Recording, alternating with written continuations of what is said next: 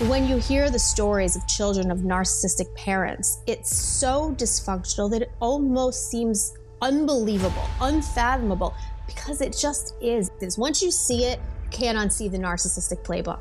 Narcissistic mothers do not do well when their child starts to develop autonomy. The first thing I would tell people is you're not alone, number one. Number two, you're not crazy. And number three, it is not your fault. Unfortunately, it has absolutely nothing to do with you. Narcissistic mothers love to be the owner of information. Your brain doesn't know the difference that it's your mother versus a lion chasing you down the street trying to kill you. Narcissists are not able to love and reciprocate love and unconditional love in the way that non narcissists are, period. They will hurt you before you hurt them. They will cut you off before you can cut them off. They will be in charge of the dynamic of the relationship of what they choose to give you.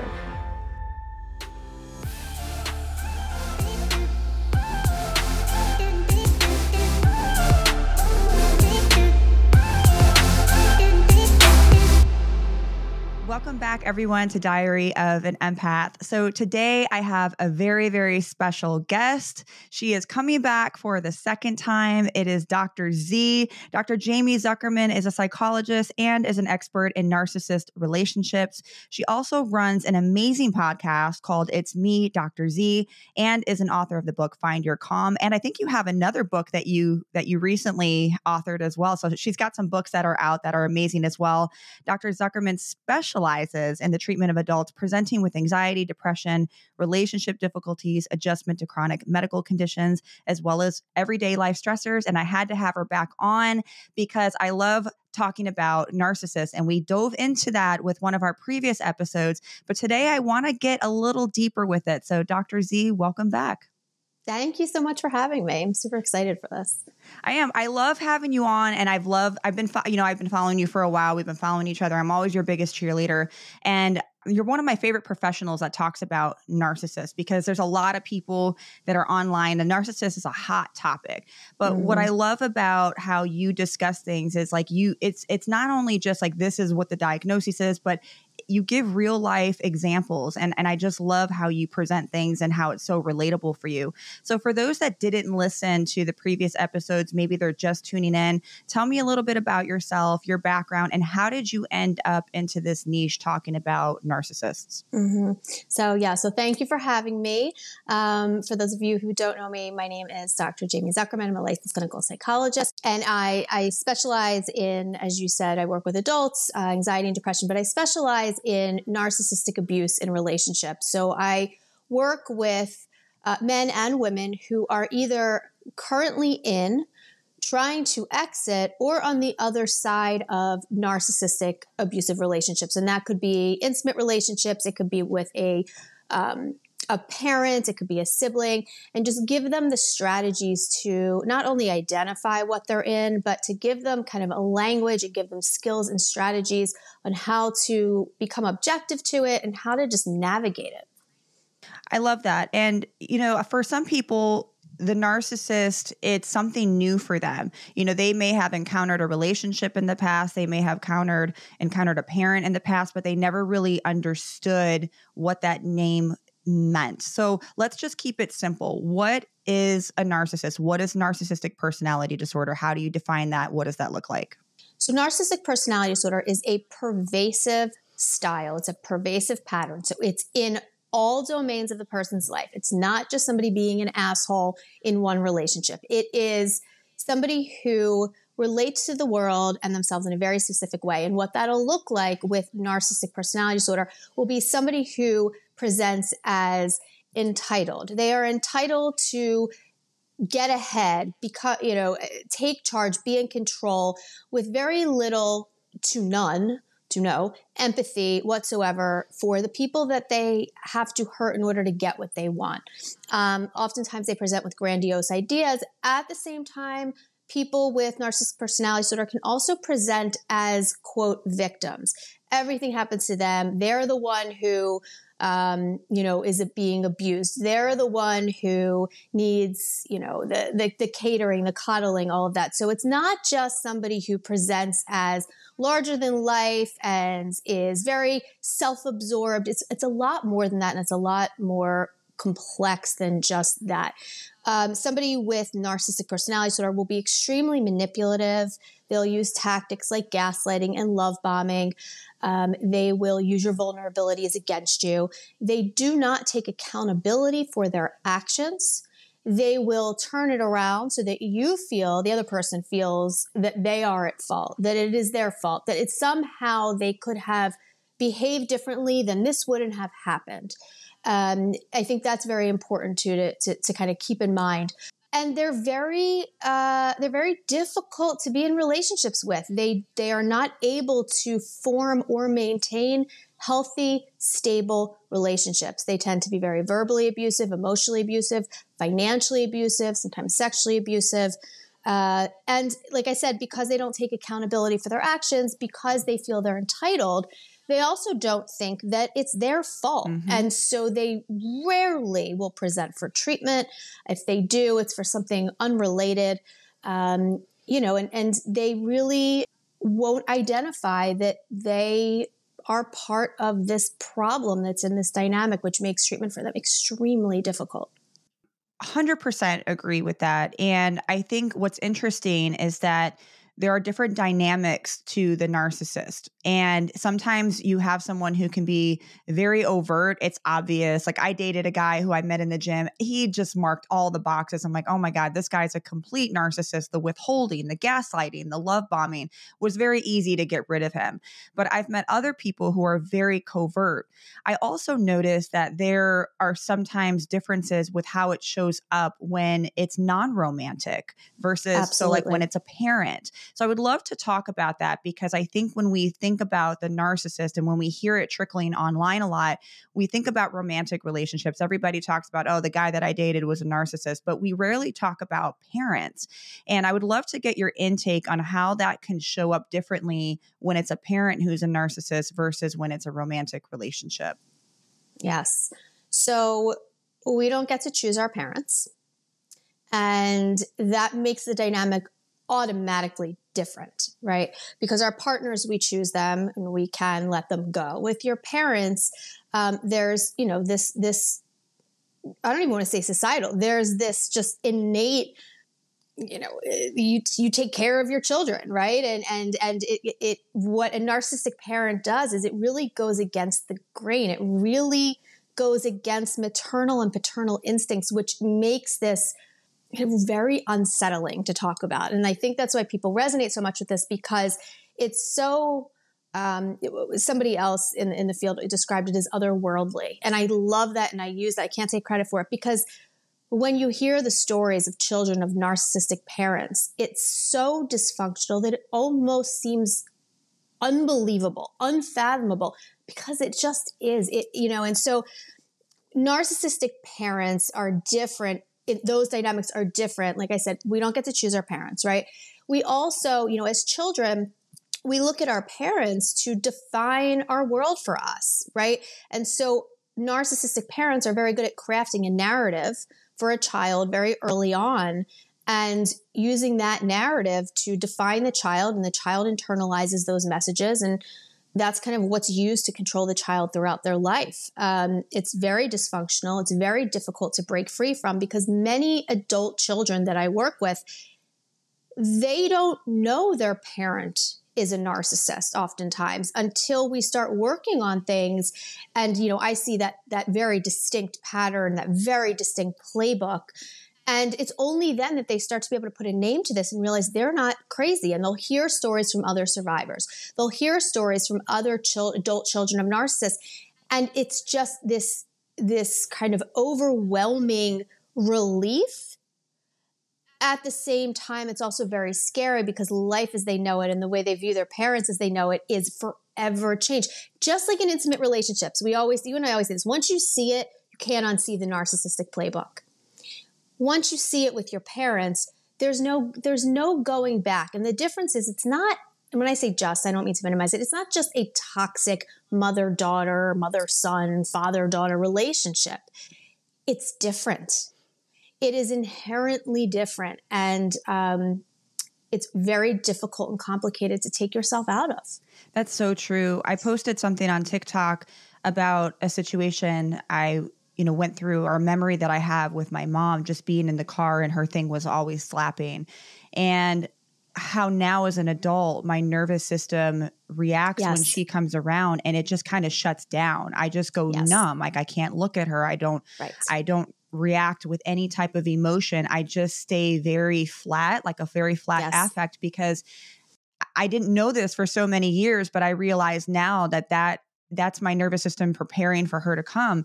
And i have these yep. memories and this is going to be survival. it totally is survival. And and as a child that worked for you. You right. needed to do that. As an adult you know with this dysregulated nervous system um, it, you know it, it, doesn't work and it's very difficult to to become objective to that and and it's great that you're able to realize that in the moment that you are shutting down. I remember and this is going to be triggering for some but i just remember even being about seven, eight years old and saying something, it almost was like that autonomy started coming out that side yes. of like i'm becoming my own person i'm becoming you can't tell me what to do and yeah. i remember her dragging me like caveman mm-hmm. style like by my hair just little mm-hmm. things that she would do like that and the things that she would say you're just like your dad or even your friends think this about you and i still yes. remember those things till this day i would love to hear your thoughts on this because that really mm-hmm. affected me and I still remember this but I feel like once that autonomy started happening that's when I started noticing these rages and I almost feel like she was like a loving mother up until that point. So yeah, I think you you bring up a, such a crucial point when you're dealing with narcissistic parents, particularly narcissistic mothers. Narcissistic mothers do not do well when their child starts to develop autonomy. And narcissistic mothers view their children, particularly daughters, as extensions of themselves. Therefore, your opinions, your values, your behaviors, your attitude, everything, your interests, your hobbies, the way you dress, down to your taste in music, the food you like, your weight, all of that is an extension of them. So it needs to be in line with their their world, how they function. Any deviation from that, any sense of autonomy down to just you having a normal human disagreement at seven years old is viewed by a narcissistic mother as abandonment, as rejection. Um, they'll mask it as disrespect. Mm. You're being rude. Yes. You're being obnoxious. You, you know, I'm your mother. You don't talk to me like that. And really, what they're saying is, you are not allowed to be your own person. You are mine. I control you. You are an extension of, of myself. You're an accessory. I brought you into this world. I sacrificed everything. I support this. This is this talk. This is what pisses me off when I hear my my clients say this about their parents. As a parent myself, it's like oh, it like makes my skin crawl. But you know, as a parent, listen. I, I mean, I have my moments where I'm like, I, I'm ready to like lose my mind, right, and go on vacation for a year and not come back and at the same time unconditionally love my children mm-hmm. obviously mm-hmm unconditionally want them to be their own humans. Our jobs as parents, and I, am making a blanket statement, but our jobs as parents is to raise our children to be decent human beings, kind human beings, functional, contributing members to society. We raise our children to be able to be independent enough to leave us you know and and i say that as a parent it makes my stomach turn because i'm like oh my god i want to raise my children to be able to leave me but here's the thing leaving you doesn't mean not loving you. Right. Raising our children to be able to leave us means they become autonomous, and we want that for them, right? We're there for them if they need us, but we want that for them. A narcissistic mother does not want that for their child. They view spreading your wings and flying away as abandonment. I raised you, I supported you, and this is what I was going to say. This is what bothers me. They did you if you're going to have a child, right? And I'm not saying we don't have our issues with parenting, and God knows we all do. Our job as parents, as mothers, as caregivers, whatever, is to be supportive of our children, to be there for them. So, uh, you know, so when a when a narcissistic parent says, "I supported you all through your schooling. I supported you when you were crying from a breakup." Well, yes, because that's your job. And so what they'll do is they'll take these basic human needs and basic maternal duties and make the child feel responsible, make the child feel that they are lucky to have that or that they sacrifice that for you. And so the child grows up thinking that that type of behavior is conditional. It's and transactional. It's, it's very Correct. transactional. Correct. And um, yeah, that sounds much better. Yes, 100% transactional. Um, and narcissistic parents, you, you will see this happen when a child starts exactly like you said, when a child starts to develop their own opinions. And I will say this children of narcissistic parents, one of the things that, and I don't want to minimize this, but one of the things that oftentimes comes out of that that is healthy and good I haven't met one child of a narcissist who I've been working with who hasn't been one of the most resilient human beings I have ever met. So, a child of a narcissist, it's interesting because they tend to develop a sense of resiliency because they have to, or else they won't survive. Um, and it just depends on what they do with that as an adult. But I mean, I got to tell you, it, it's you don't have a choice. You're constantly in fight or flight mode. You're constantly waiting for the other shoe to drop. The love is so condition based, but the problem is it's not consistent.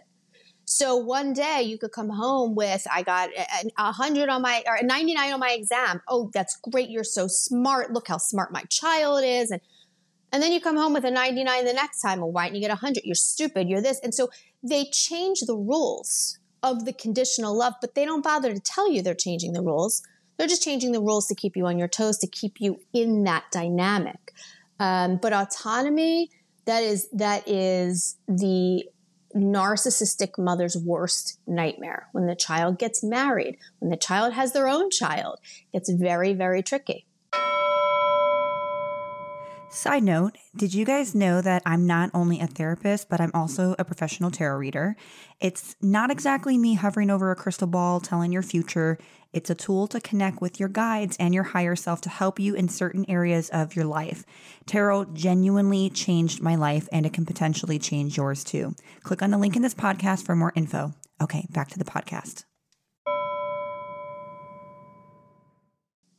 It's so interesting that you say that because everything is exactly what you're describing is is my mom and I know she's not a bad person. I know this stems from her trauma. And that's where I have a difficult time because I have that compassion. And I ended up growing up very empathic because of that, because I was constantly scanning the environment and the room yes. for safety. And I ended up doing that into adult relationships. And I even remember my mom and even now to this day and it's exhausting. it's extremely draining and mm-hmm. i she will still to this day minimize my trauma. I remember being 15 and again this is going to be triggering for some a lot of my past is very triggering but i can now openly talk about this. I had a sexual assault and i remember my mom saying to me you're not crying because you've slept you've fucked so many men. And who says that to a child? And I, it's, it's like, you know, it's yeah. like those types of behaviors that my mom would minimize that trauma. But when it came mm-hmm. to her trauma and little things like, well, look at how much you put me through when you were a teenager. And it's like, well, I'm 37 now. So, you know, I'm not sure what you want me to do. As a child, I was reacting to my own trauma. Sure. But it's like that victimness of, yeah. you know, I'm the victim, you're not. It's everyone else's fault around me. And so now as an adult, I have a really difficult time navigating that relationship. What is your advice to those that are listening that are like, oh my God, that's my mom? Who still haven't really cut those ties, have to maintain a relationship, or don't want to cut those ties all the way.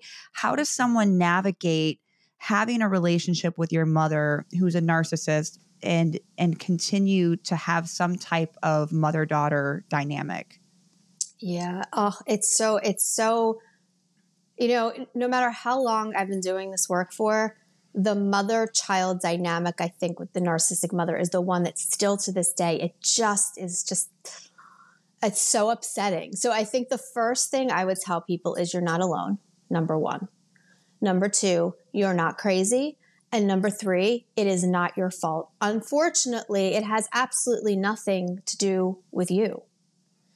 And part of the work that I do with people is mourning. You know, part part of the issue becomes when the child is still aiming for or the child is still hoping for a healthy relationship with the narcissistic parent. And a lot of the work that I do is mourning the loss of a relationship that you will never have with your parent. Mourning the loss of the um, closeness, the unconditional love, the trust that you want. You want to be able to call your mom and say, Oh my God, you're not going to believe this. Don't say anything. You know, or hoping to get the support that you want when you're in a situation that's traumatizing. It's mourning the loss of that particular relationship and mourning the loss of a childhood that you were dealt that you shouldn't have been. And it's it's it's it's really difficult to give that up. And a lot of times I see my clients will say, you know, especially even about the holidays, right? They'll, they'll say, can you believe that my mom did this, this, and this? And my response is, well, y- yes, I can, because that's what I would expect her to do. That is what I would expect your mom to do based on prior holidays and prior situations.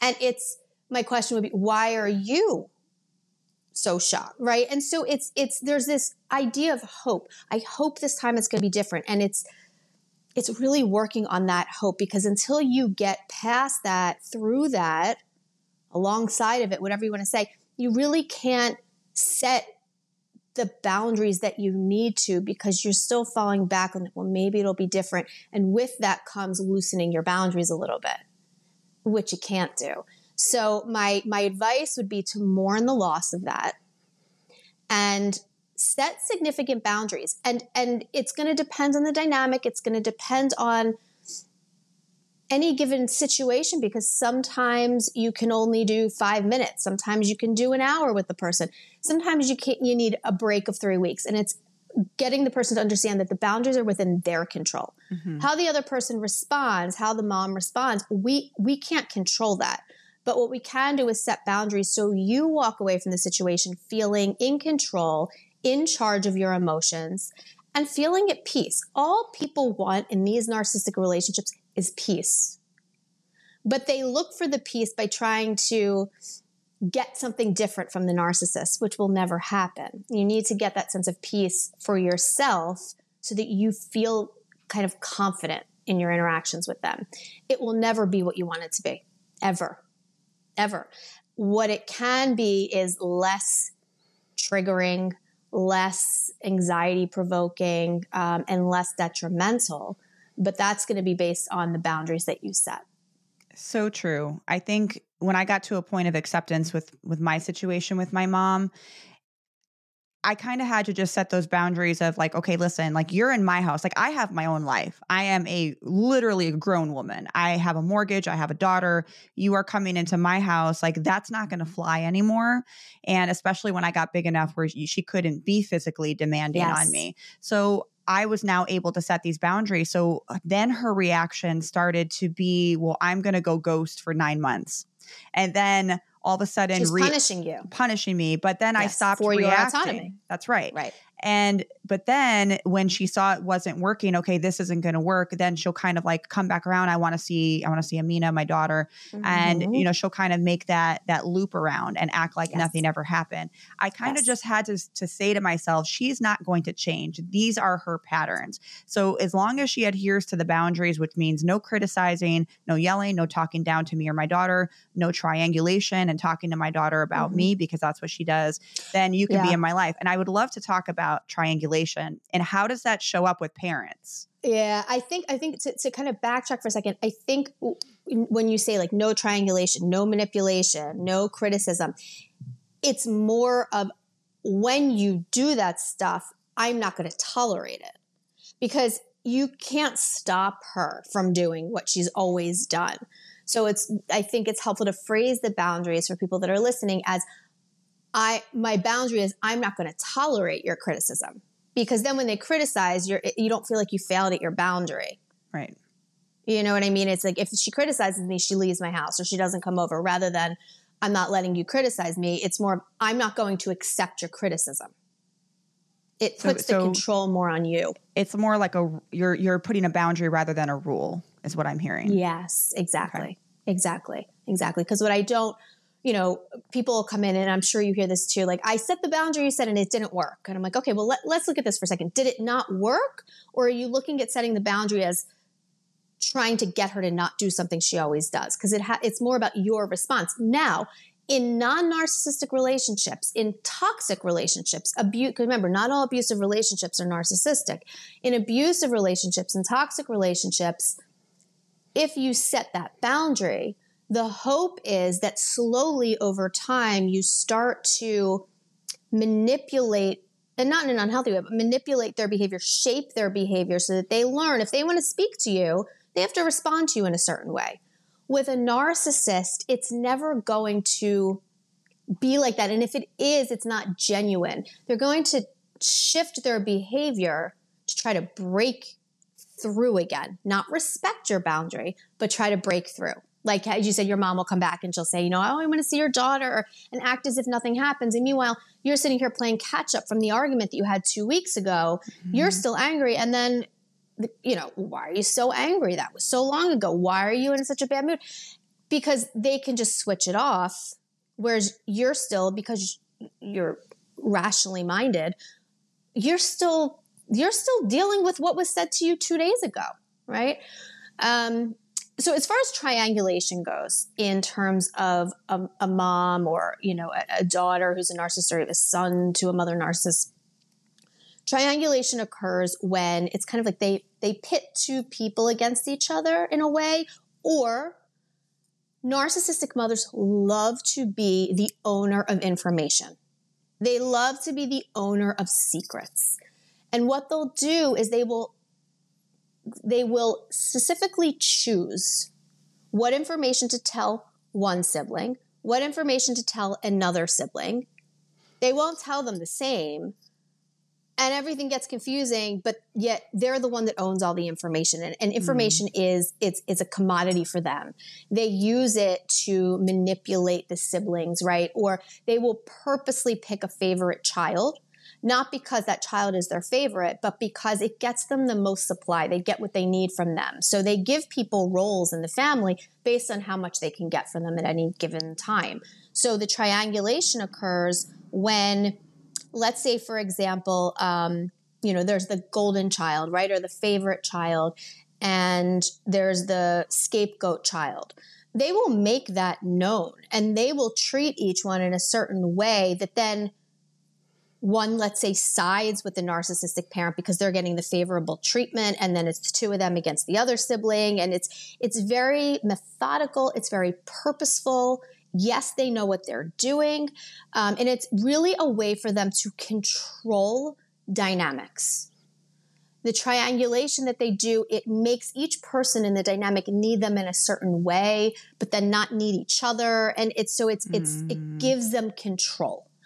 Um, and in order for triangulation to not happen, one person in that dynamic has to set a boundary.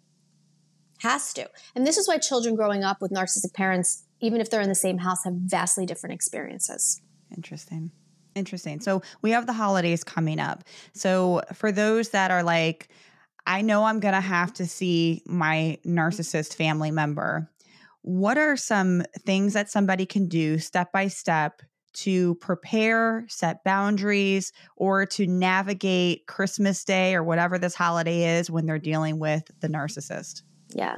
So I always tell people because I think we forget you don't have to go. That's number one, right? We forget that's even an option sometimes. It was like, oh, I could never do that. Yes, you can. So there's, there's, you don't have to go.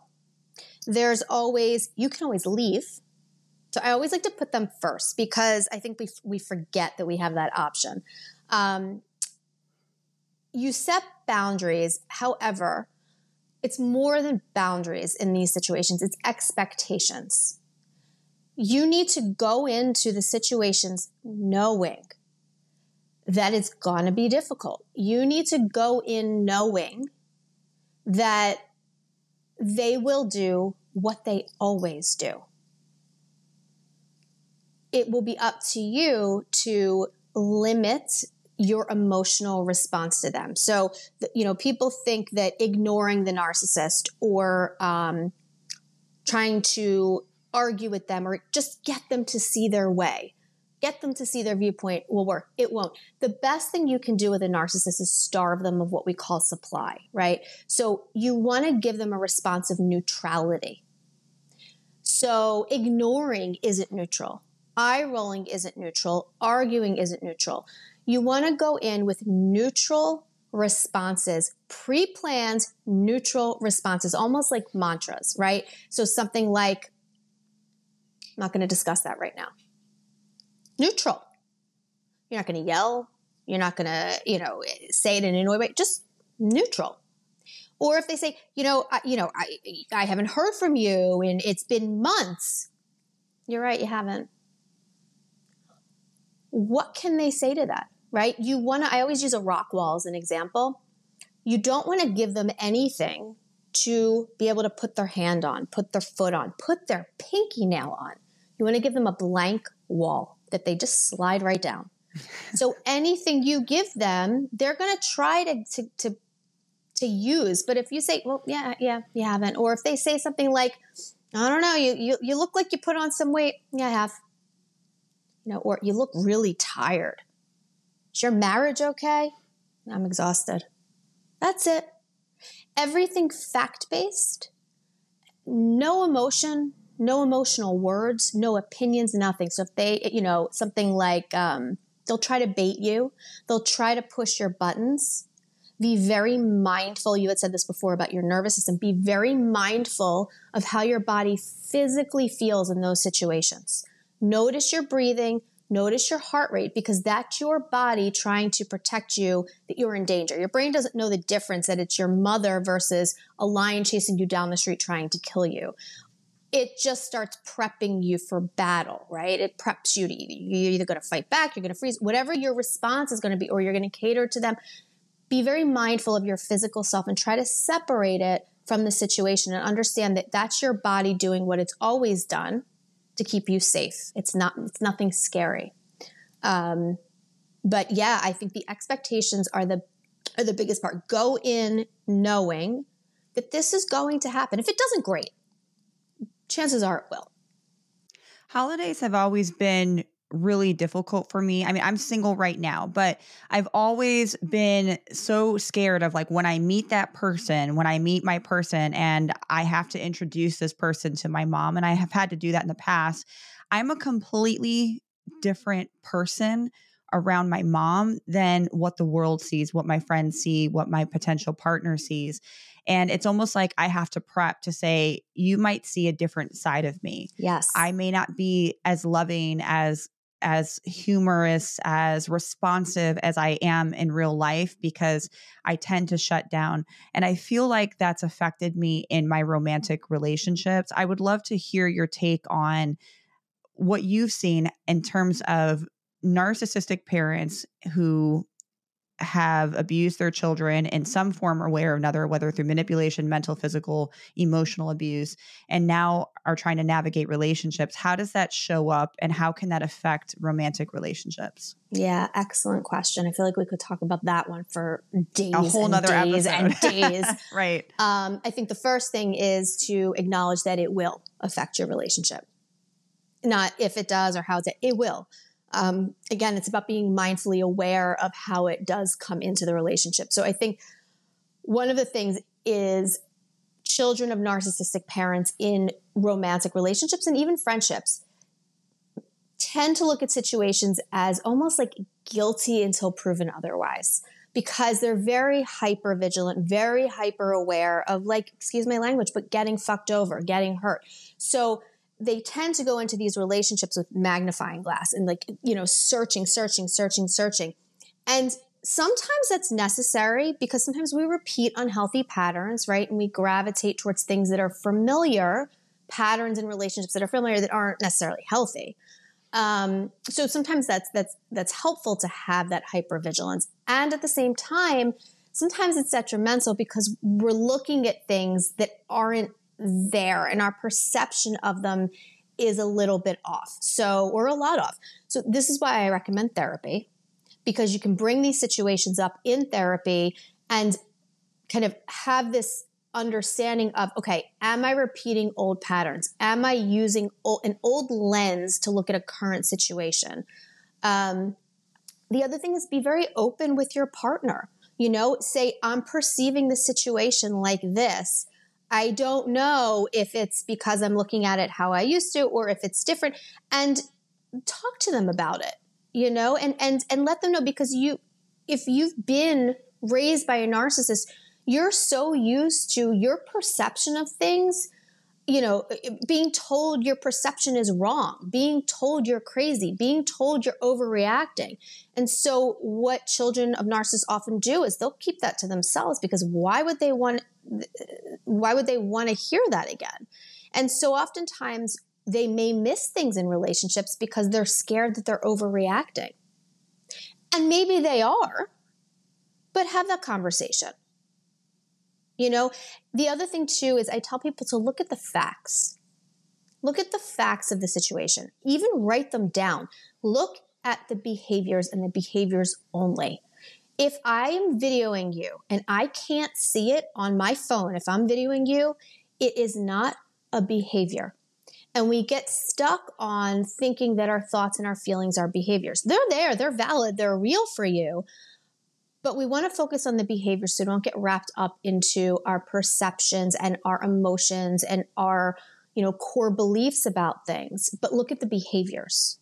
Is it manipulative? Is it moving you towards what you value? Is it taking you further away from what you value? Is it making you feel unsafe? Look at the behaviors and use that as your guide. Otherwise, you can get lost in all this other stuff, which is important but when it comes to relationships, you really want to focus on the behavioral part of it because that's kind of the the that's going to give you more information than your than a possible perception of a situation.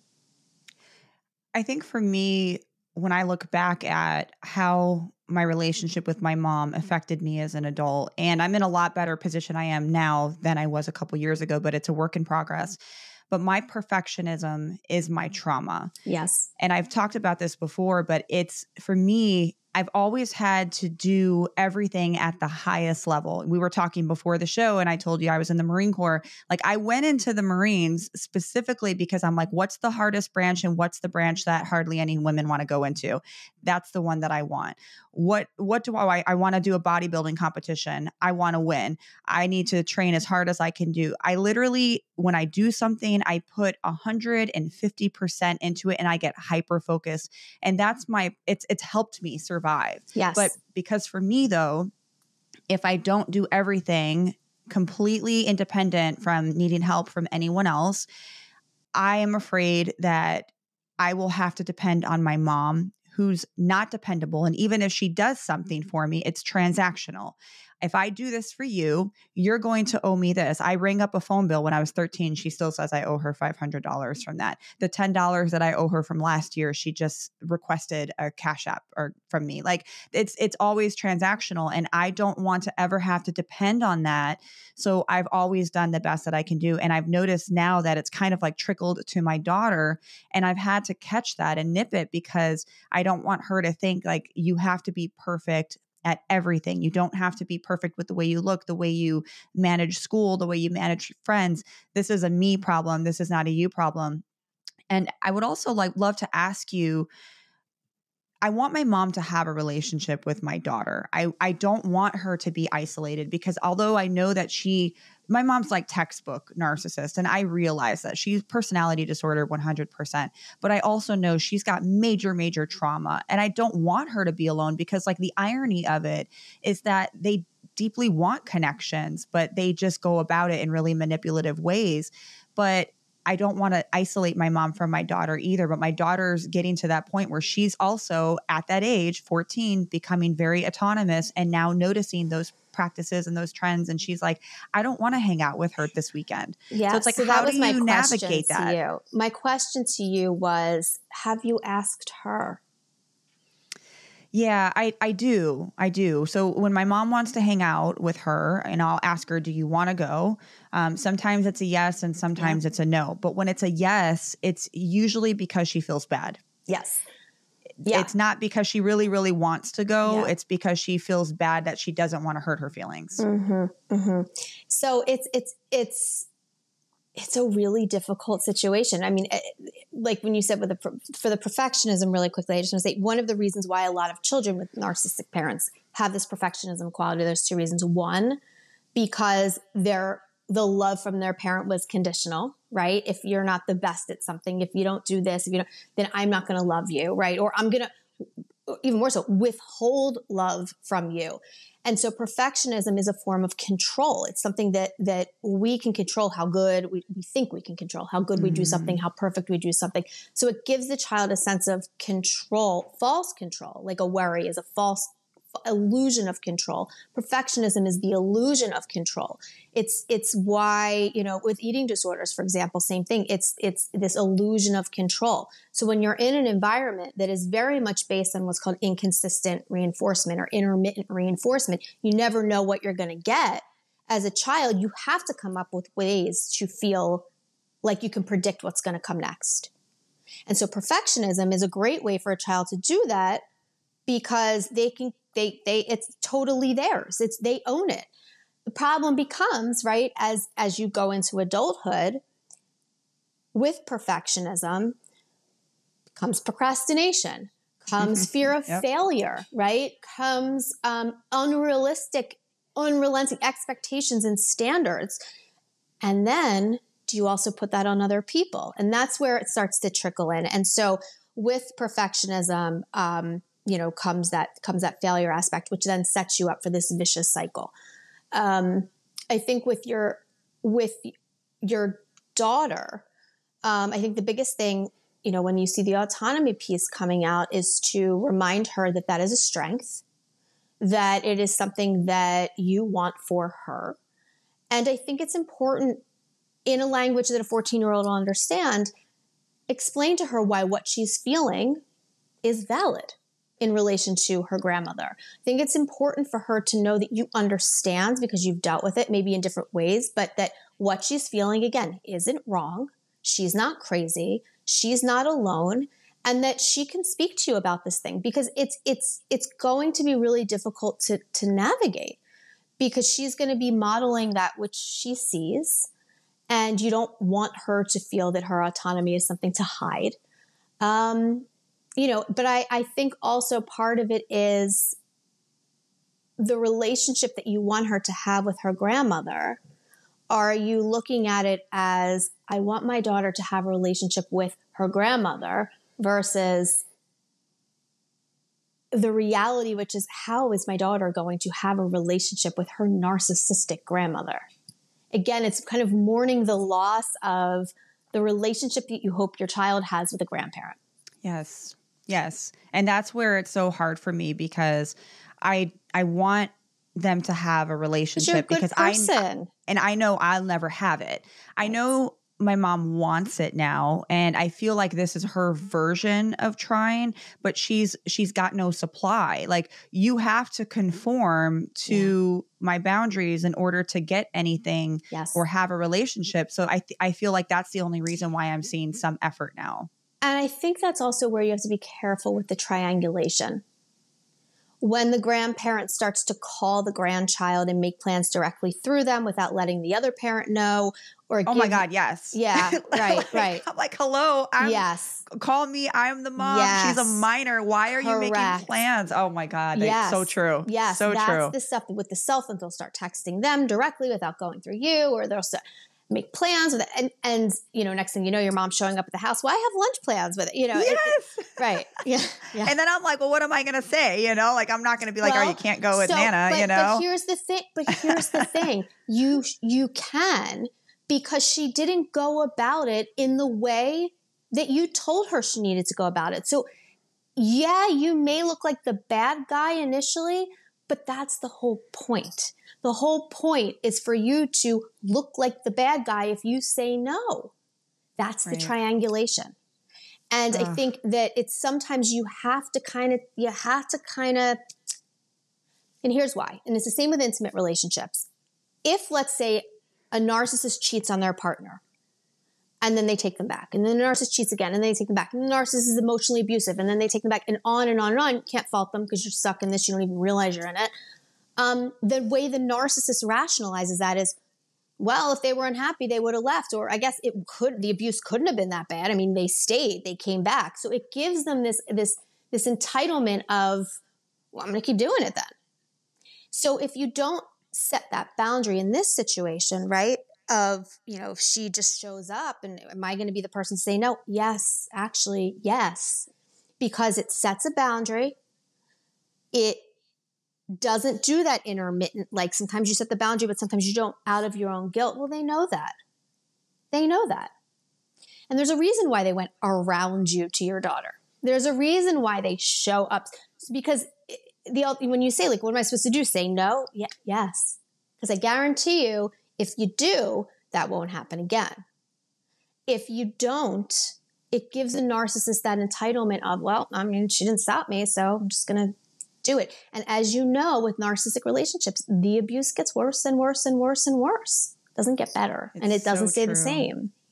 So true. And I think it's it, for those listening, I know there's some light bulbs going off because we always talk about the narcissist ex. Well, I'm co parenting, da da da, but we never think of the mom, the grandparent, and how that Right. triangulation can happen. It's so true. Yeah. So, do they, I, you know, my question and what I would love to, you know, end with is does the narcissist mom love? Do they love their kids? Is their love there for them? Okay. I just got chills. I, I literally have chills, but I, I, this question gives me like such like, ugh. Okay, so here's what I say. A narcissistic, and I'm not talking about features. I'm not talking about difficult or toxic. I'm talking about true narcissistic personality disorder. Narcissists are not able to love and reciprocate love and unconditional love in the way that non narcissists are, period. They love, and I'm doing quote, air quote, they love based on whether or not they can get their needs met in any given situation. So if you meet their needs, if you give them the supply that they need, they'll love you in whatever that looks like for them. If you're not willing to be the supply source for them, if you're setting boundaries, because that love is conditional, well, then they're not going to love you. They're going to withhold their love and their attention, their affection. It's very, as you said, transactional.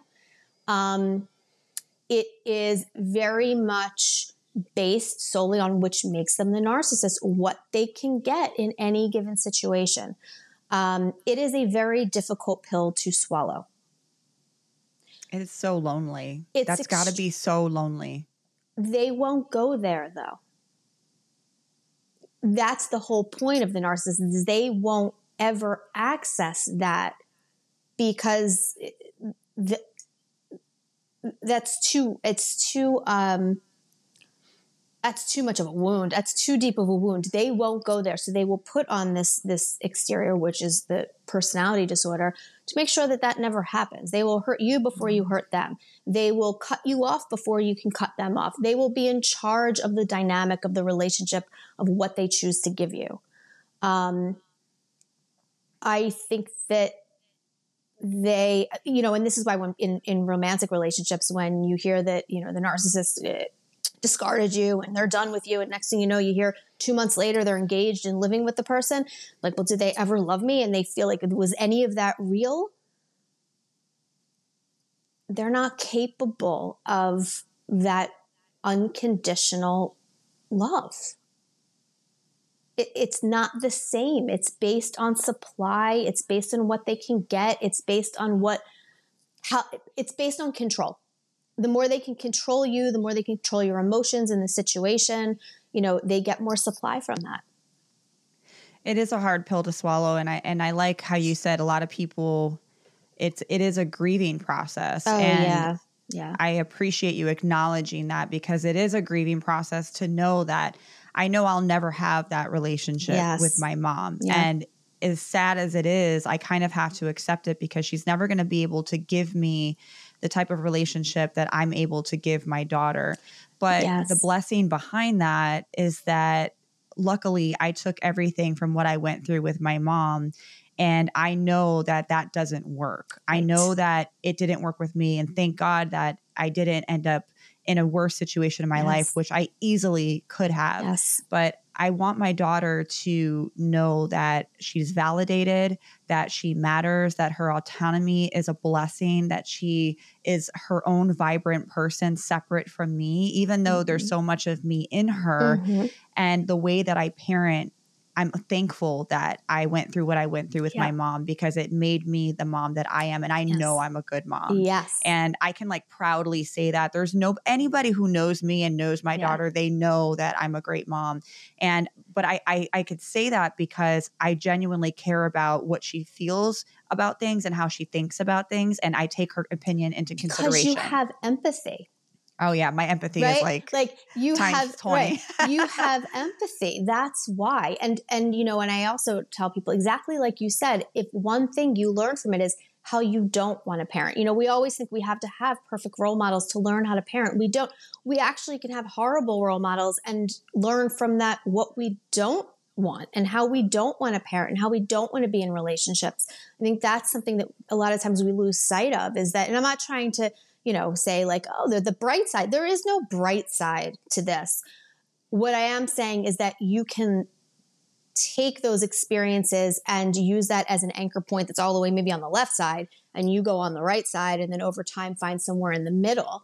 Um, I think that's super important. And I, you know, I, I also, I think that when you are parenting, um, you and I tell this people when they're when they're having children or the children are young, you're going to have these moments where you're parenting and it's going to hit you like a ton of bricks memories that you had when you were that age or how you were parented and you're going to have these moments of like holy shit i never would do that to my child and you're going to get angry at your mom yep.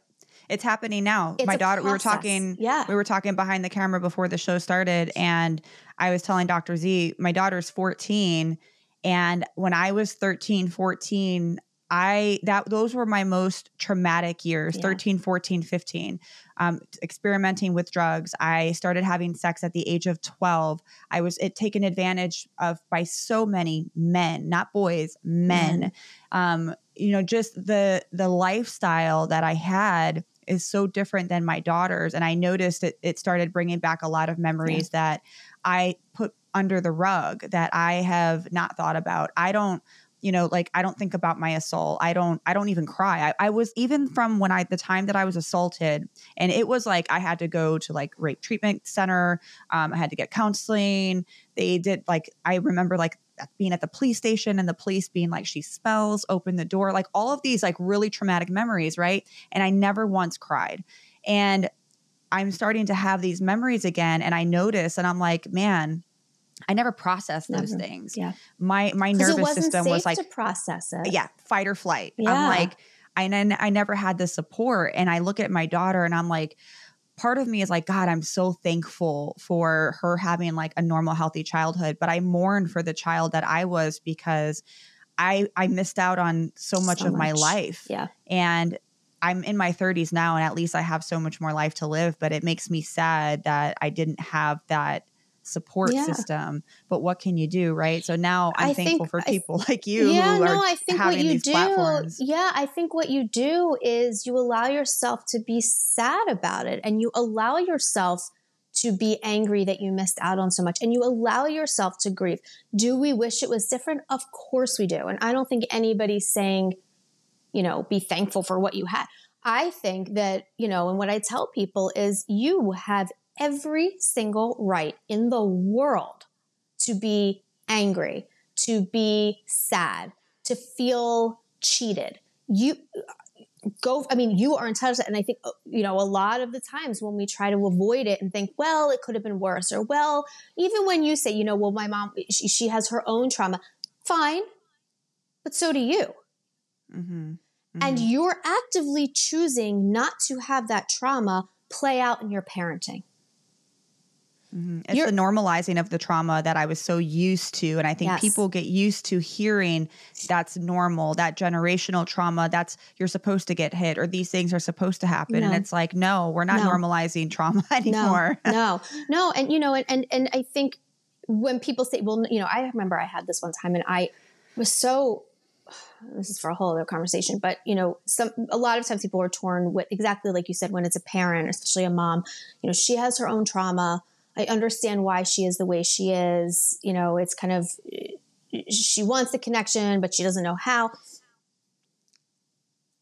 I, I one time had somebody, you know, because there's a lot of, you know, when I say, you know, when narcissists in therapy, they don't go to therapy, they don't change, and you know, and then I'll get attacked like, well, you're a psychologist, and and you know, and you shouldn't say that about people, and that's stigmatizing. For me to say that somebody's not capable of love in the way that we are, and for me to say that somebody's not going to change as a psychologist takes a lot for me to say that. I don't I Mhm. don't take it lightly. And so when people will say things like, you know, well, somebody said to me, well, narcissists are wounded humans and they should be treated as such. I mean, here's the thing with that. You the trauma that you went through because your mom was wounded, does that then justify what you went through? I don't think it does. You know, I, I, my patients who are sexually abused by their narcissistic husbands every single night. Do I tell them, well, they're a wounded human? No.